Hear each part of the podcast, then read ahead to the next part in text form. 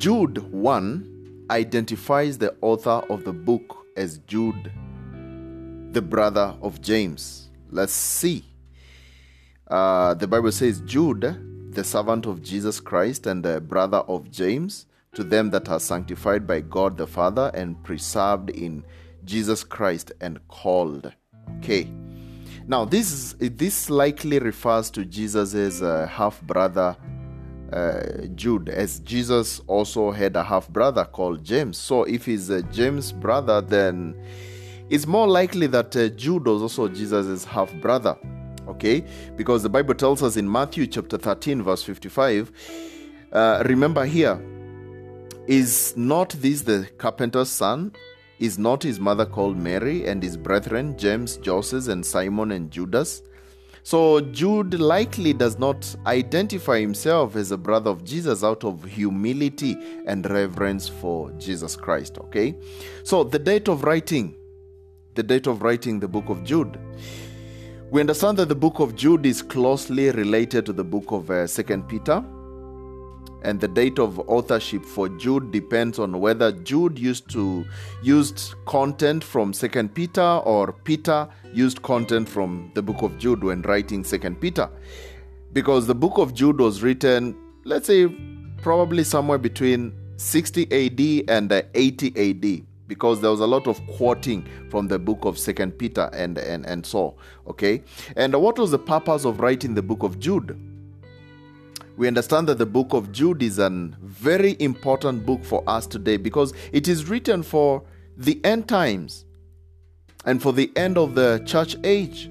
And the church age began at the day of Pentecost. So Jude is the only book given entirely, entirely to the great apostasy.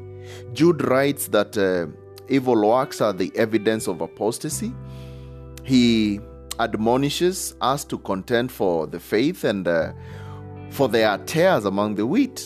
That's something that we have to understand as Christians. And also, false prophets are in the church currently, and the saints are in dire danger. Jude is a, sm- is, a, is a small but important book worthy of study, written for the Christian of today.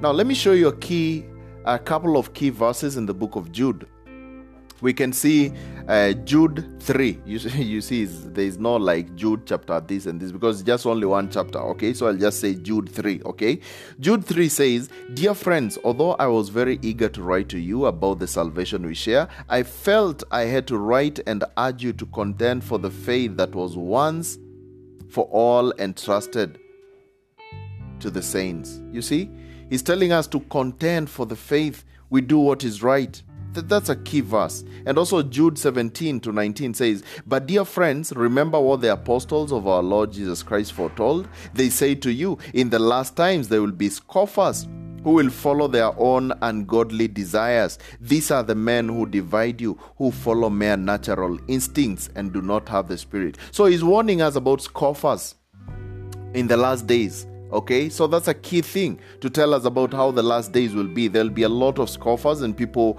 arguing and saying, oh, Jesus is not coming, there's no rapture, and things like that. So you have to, you know, put your mind and understand that there'll be scoffers. And also, Jude 24 to 25 says, to him who is able to keep you from falling. This is a major, major promise that God wants to tell us hey, guys, I am keeping your salvation okay i'm able to keep it now let me let me continue let me let me continue this okay to him who is able to keep you from falling and to present you before his glorious presence without fault and with great joy to the only god our savior be the glory, majesty, power, and authority through Jesus Christ our Lord before all ages, now and when, and forevermore.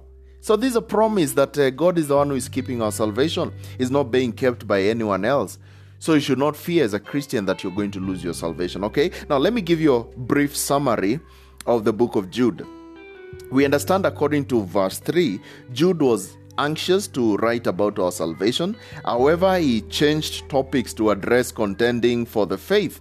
And this faith embodies uh, the, the complete body of the Christian doctrine which is taught by Christ, later, which is passed on to the apostles.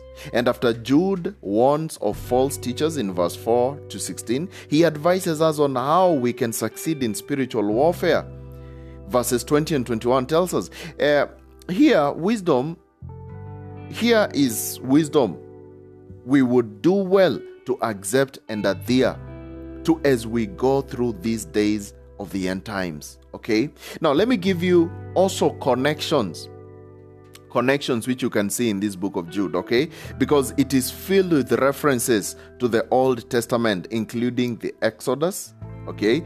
You can think about verse 5, Satan's rebellion, verse 6, Sodom and Gomorrah, verse 7, Moses' death, verse 9, Cain, verse 11, Balaam, verse 11, uh, Korah, uh, verse 11, Enoch, verse 14 and 15, Adam, verse 14. Jude uses the well known historical illustrations of Sodom and Gomorrah, Cain, Balaam, Korah, reminding the Jewish Christians of the necessity of true faith and obedience. Okay, so how can we apply the book of Jude today? We understand we live in a unique time in history, and this little book can help us to equip ourselves for the untold challenges of living in the end times. Today, many Christians, or basically all Christians, they, they must be on guard for false doctrines, which can so easily deceive us if we are not well versed in the Word. And we need to know the gospel so that we can protect and defend it and accept the lordship of Jesus Christ, which is evidenced by a life uh, change. Authentic faith always reflects Christ like behavior, and our life in Christ should reflect our very own heart knowledge that rests on the authority of the Almighty Creator and the Father who puts faith into practice. And we need that personal relationship with Him.